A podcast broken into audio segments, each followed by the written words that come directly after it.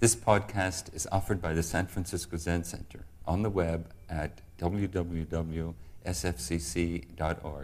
Our public programs are made possible by donations from people like you. Good evening, everyone. Thank you, Kodo, for the introduction. And I'd like to thank Nancy Petrin, our Tanto or head of practice, for inviting me tonight.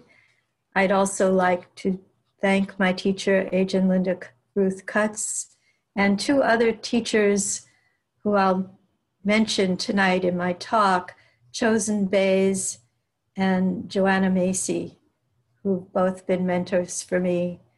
And I'd like to thank each of you who's here tonight with us to um, thank you for your presence here and for your attention. And I'd, I'd like to invite everyone to take a moment to settle in your body, to ground yourself. If you're sitting on a chair, you might want to feel your feet on the floor. Maybe take a deep breath and allow yourself to fully arrive. I have to say, uh, it's been wonderful today to have a, a day with blue sky and air we could breathe. And the light seemed to glisten today after you know, over a week of um, actually dangerous air quality some days. And last Wednesday, just a week ago, the sky was totally dark for those of you who are not in the Bay Area. It was very eerie feeling.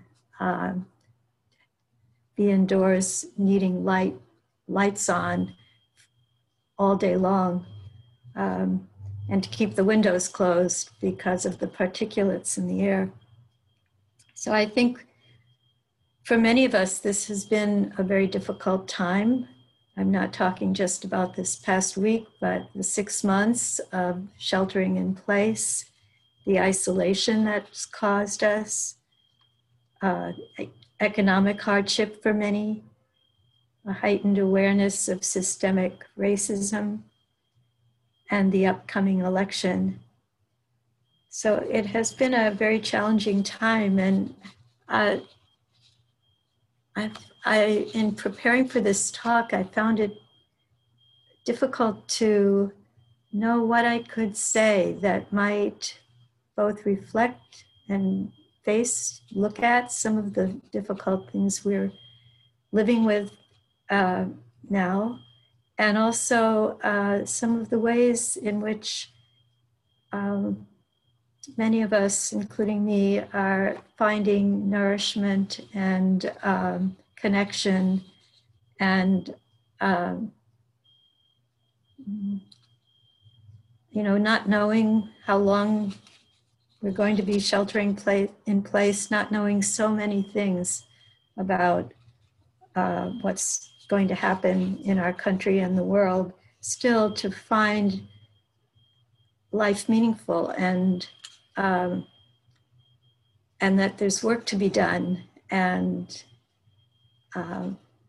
it's no different from any other time. And there's also much to appreciate and be grateful for.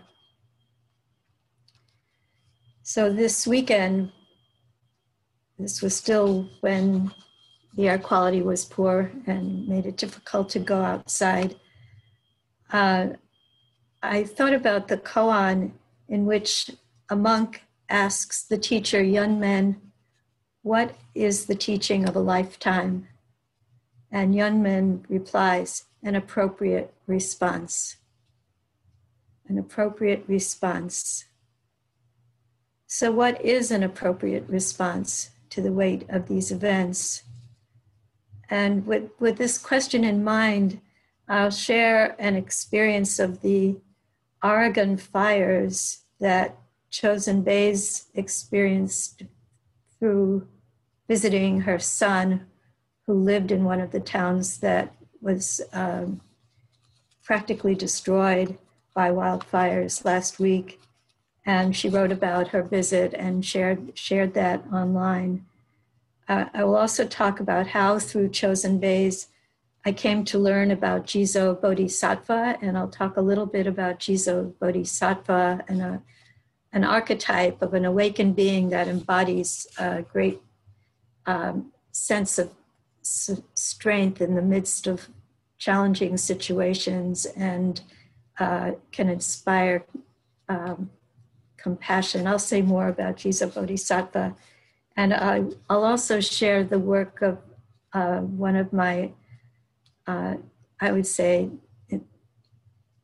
uh, in, a source of great inspiration in my life, Joanna Macy, whose um, work, she calls it the work that reconnects, has inspired me since I first met her in 1982. Joanna gave a talk, uh, uh, she was in conversation with Stephanie Kaza at Zen Center on Saturday night online. But um, yeah, a, beautiful evening and very well timed. So I'm going to talk about Chozen Bays and her husband Hogen Bays. They are both guiding teachers uh, at Great Vow Monastery in uh, Clatskanie, Oregon, some distance from Portland. And I, they, yeah, so they have a son who uh, lives with his wife and their grandson, Noah, who's 10, in um, Talent, Oregon. Uh, it's about five hours from Portland. And um, about a week ago, Chozen and Hogen, who were at Great Vow Monastery, got a call from their son that he and his family were leaving their house because winds of 35 to 45 miles an hour were driving a fire up the I 5 freeway. They'd gone to a gas station on the freeway and saw that their son, their son Vajra's best friend's house was on fire. They were the last people to get gas, and the station closed and then was rapidly overcome by fire. They uh, they found out that their friends had escaped with a backpack each, and then they saw the fire jump the freeway to the side where they live. They were able to drive home, pack a few things, and spent the night in a friend's driveway in their van with six bunnies, a cat, and a fish in a small tank. And when they went home the next morning, they discovered a fire raging 200 feet from their house in a trailer park And their home was saved partly by the straight path of the winds and by an airdrop of retardant on the house between them and the trailer park. So, um, an estimated 500 homes burned in Talent and 1,000 in Phoenix, a small town just to the north. So, Chozen got the call from her son, and she and Hogen packed up boxes of clothing and shoes from the monastery, Great Vow Monastery, where they lived. They packed canned food and blankets and drove down to donate to the to the evacuees and check on their uh, grandson and how he was doing emotionally. And she says, We took him to see his best friend at a motel, and he gave her three of his stuffed animals. One was a small dog she had been partial to, She, the friend clutched them to her chest and keened close to tears. Her house was burned to the ground, as are all the others in the path of the fire. Um, so they helped their son get a generator and masks efficient against smoke. Their water had been out and came back while they were there. Their internet cables were burned, so there was no internet. And there were about 300 electric power poles burned through and downed with burned, frayed electric lines on the ground everywhere. Um, so they were happy that their son would be able to share the generator with their neighbors who had no electricity. So uh, I'm sharing that description because when I read it, it just brought home to me how so many people are suffering now in these fires, um, losing their homes, losing their, um, some of them losing their towns, and the fires are still not fully under control. Um, and Chozen ended her, uh, she called it a bulletin, by saying, Rejoice that you are still alive, still have shelter, and loved ones are still able to practice and keep a stable heart and mind so you can respond to what comes forward and help others. So, what is an appropriate response? I thought her son, her grandson, actually, her 10 year old grandson, giving three of his toys to his best friend. Um, that she, who clearly needed some comfort in that moment, and um, Hogen and Chozen bringing things from the monastery that they knew people would need, uh, facing what was happening and supporting their family. Um, and this time also brings out great generosity and great kindness and courage. I, am so grateful to all the firefighters um, and firefighters coming from other states to California, Oregon, and Washington to help put out these fires. Um, so I, I, I had Chozen as someone I got to know 15 years ago. She and others from Great Vow, Vow Monastery organized a, a pilgrimage to Hiroshima and Nagasaki for the 60th anniversary of the bombings of Hiroshima and Nagasaki. Chozen uh, was born on the day that the US bombed Nagasaki so she was 60 years old and she wanted to do something to atone for or express um, uh, a deep apology for what our country had done. And so she had the idea of bringing 60 images of Jizo Bodhisattva uh, to Japan. And then someone convinced her to instead bring 230,000 images of Jizo Bodhisattva, one for each person who died in the first year after the bombings of Hiroshima and Nagasaki.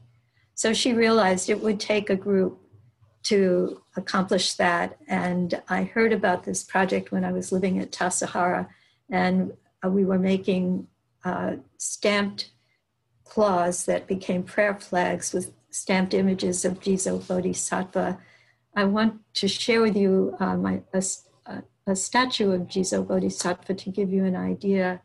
Uh, Jizo um, typically looks like a monk, very simple, and in one hand carries this staff. Usually it has six rings on it, and the rings jingle so that when Jizo's walking, uh, creatures on the path would hear the sound and scatter, so um, it's not to be injured.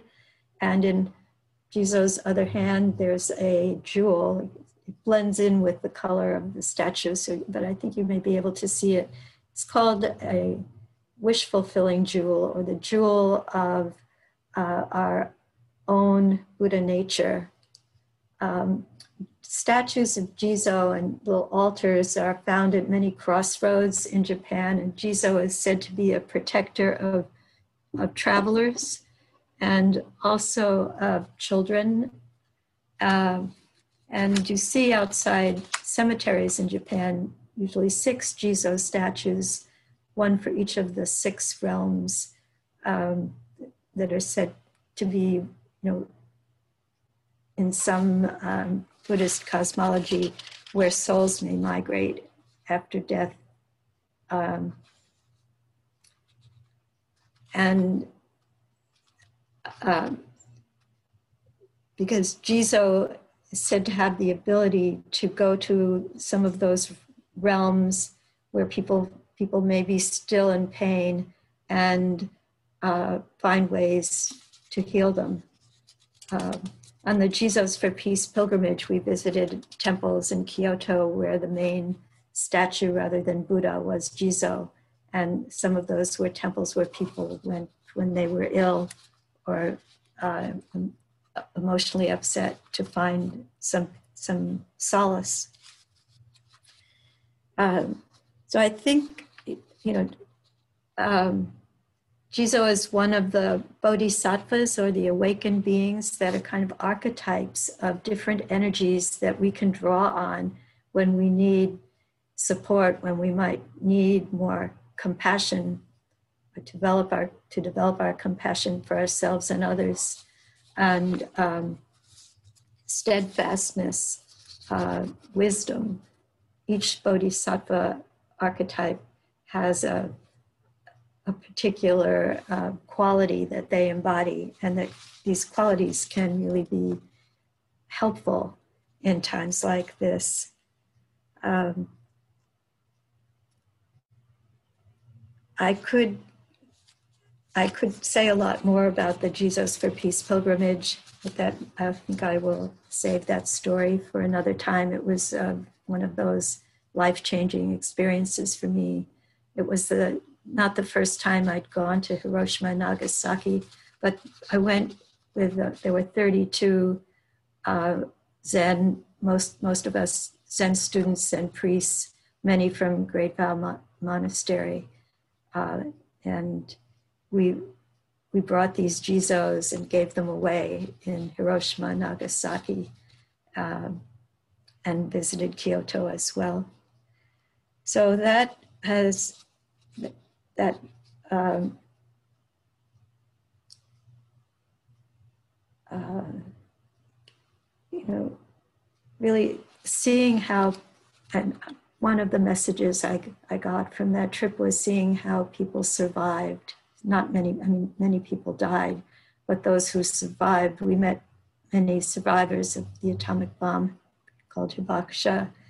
Um, many of them were dedicating their remaining years to teaching young people about what had happened and to work towards preventing another nuclear war.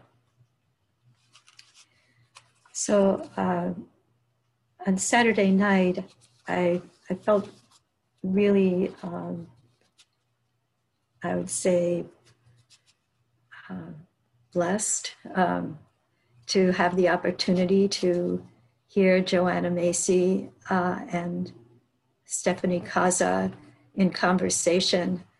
Um, it was partly in celebration of, of a book. Joanna Macy turned 90 last year, and this was a book uh, called A Wild Life, A Wild Love for the World. And it was about her many decades of activist and scholarly work. And um, Joanna, you know, just Joanna was um, in Washington State. She lives in Berkeley, but she was in Washington, and Stephanie was in Portland, Oregon, where she lives, and both places having uh, very, um, very dense uh, air uh, on Saturday night, and talking about the climate crisis and how it's impacting us, how it's um,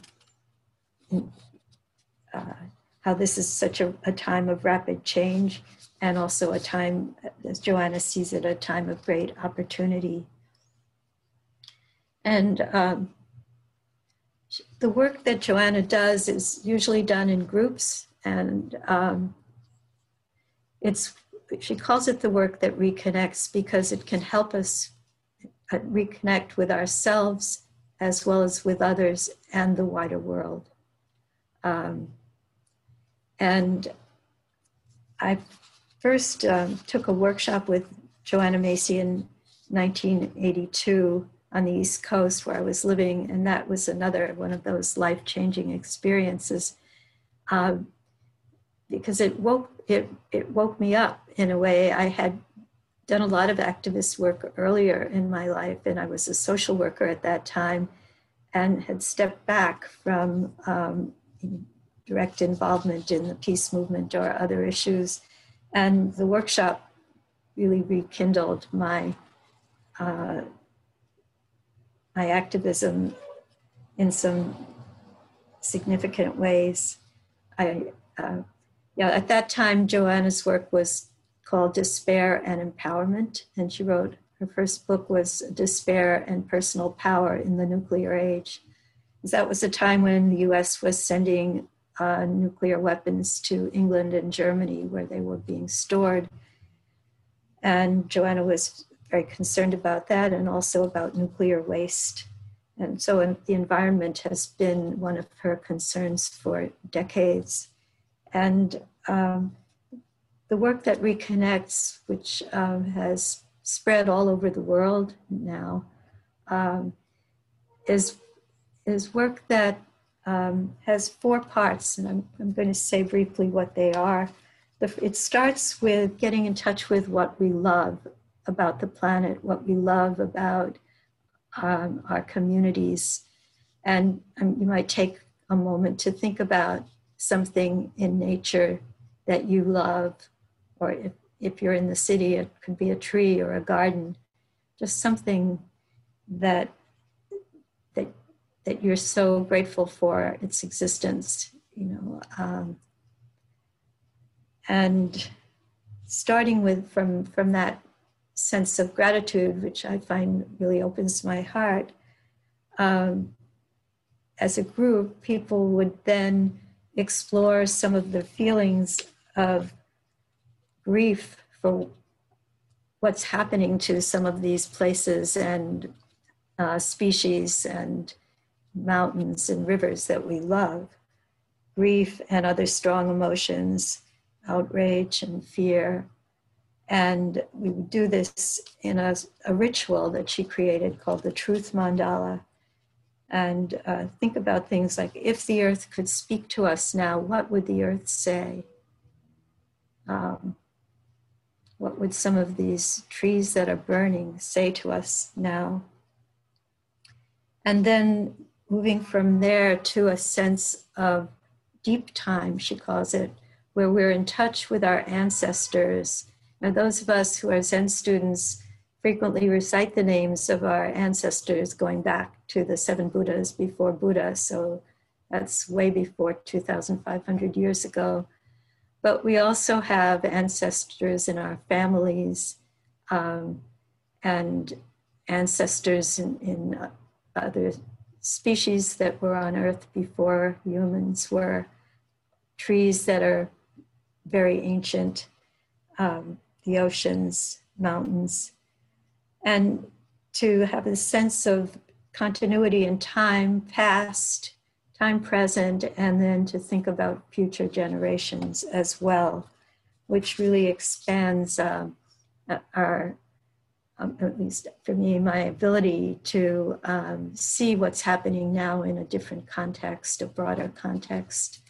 And from there, to use imagination to envision the world as we might like it to be. And then the last part of the work is going forth, finding ways to connect with others, um, to learn about the kind of power that comes from interconnectedness. She calls it power with rather than power over. And then to, uh, with every workshop, there's a, a, a way in which you narrow down on one small thing you could do in the next week after the workshop that will make a difference move move move you a little step closer to your vision of how the world could be and um,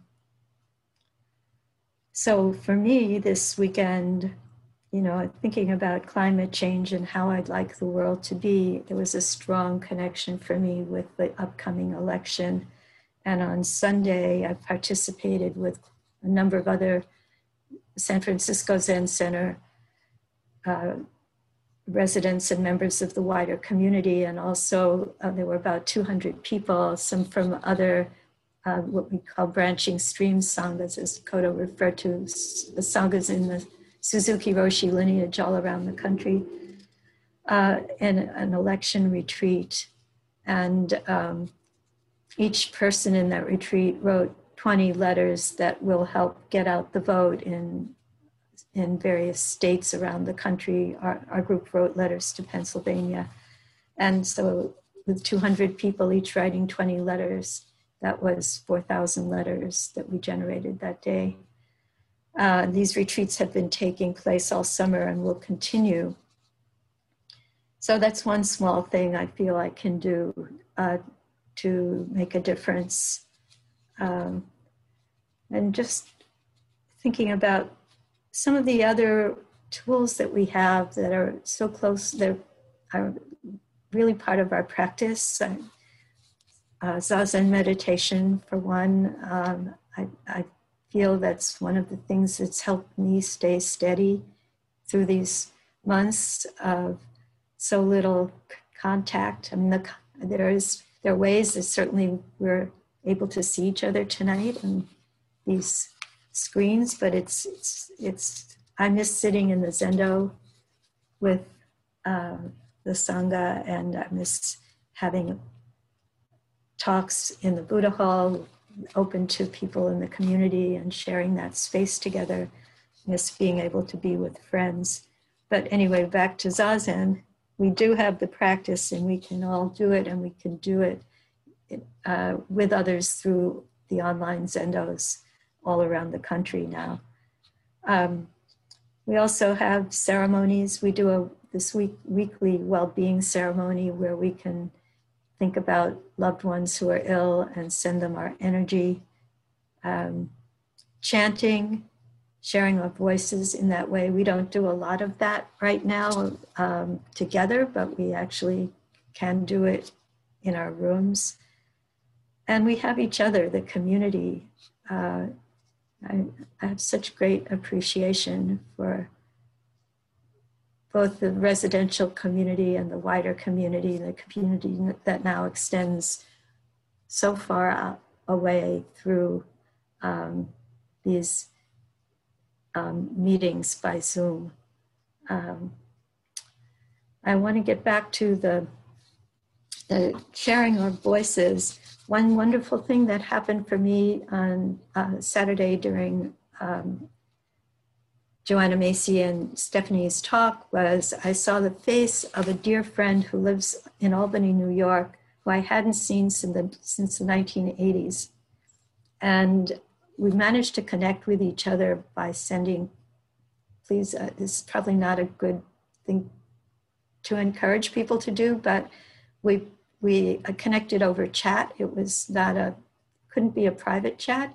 So she just said, recognized me and was happy to see me. And then she said, How can I get in touch? And so she, her name is Ruth Pelham, and she's a singer songwriter uh, who's been writing songs uh, that bring people together. That's been her um, to create inclusive community through songs. She's done a lot of work with children.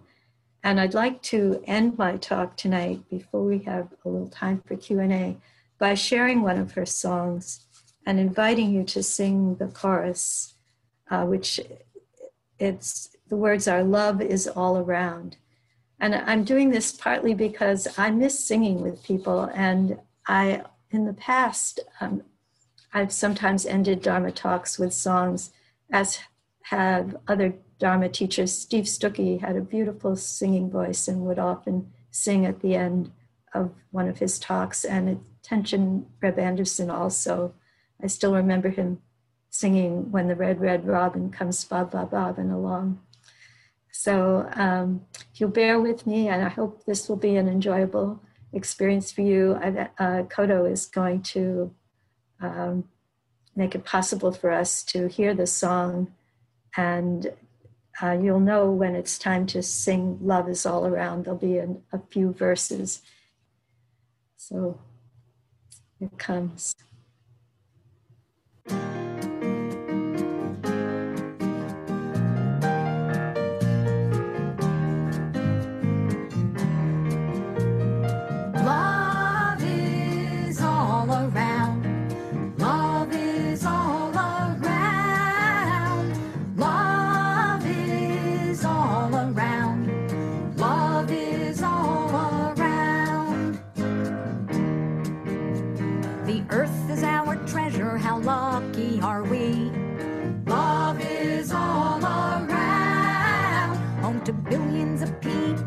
like you.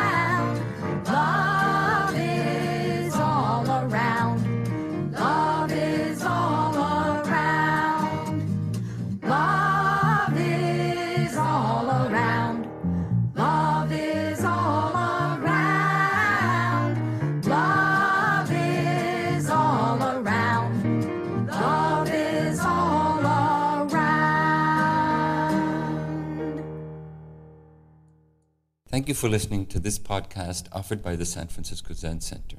Our Dharma talks are offered at no cost, and this is made possible by the donations we receive. Your financial support helps us to continue to offer the Dharma. For more information, visit sfzc.org and click Giving. May we fully enjoy the Dharma.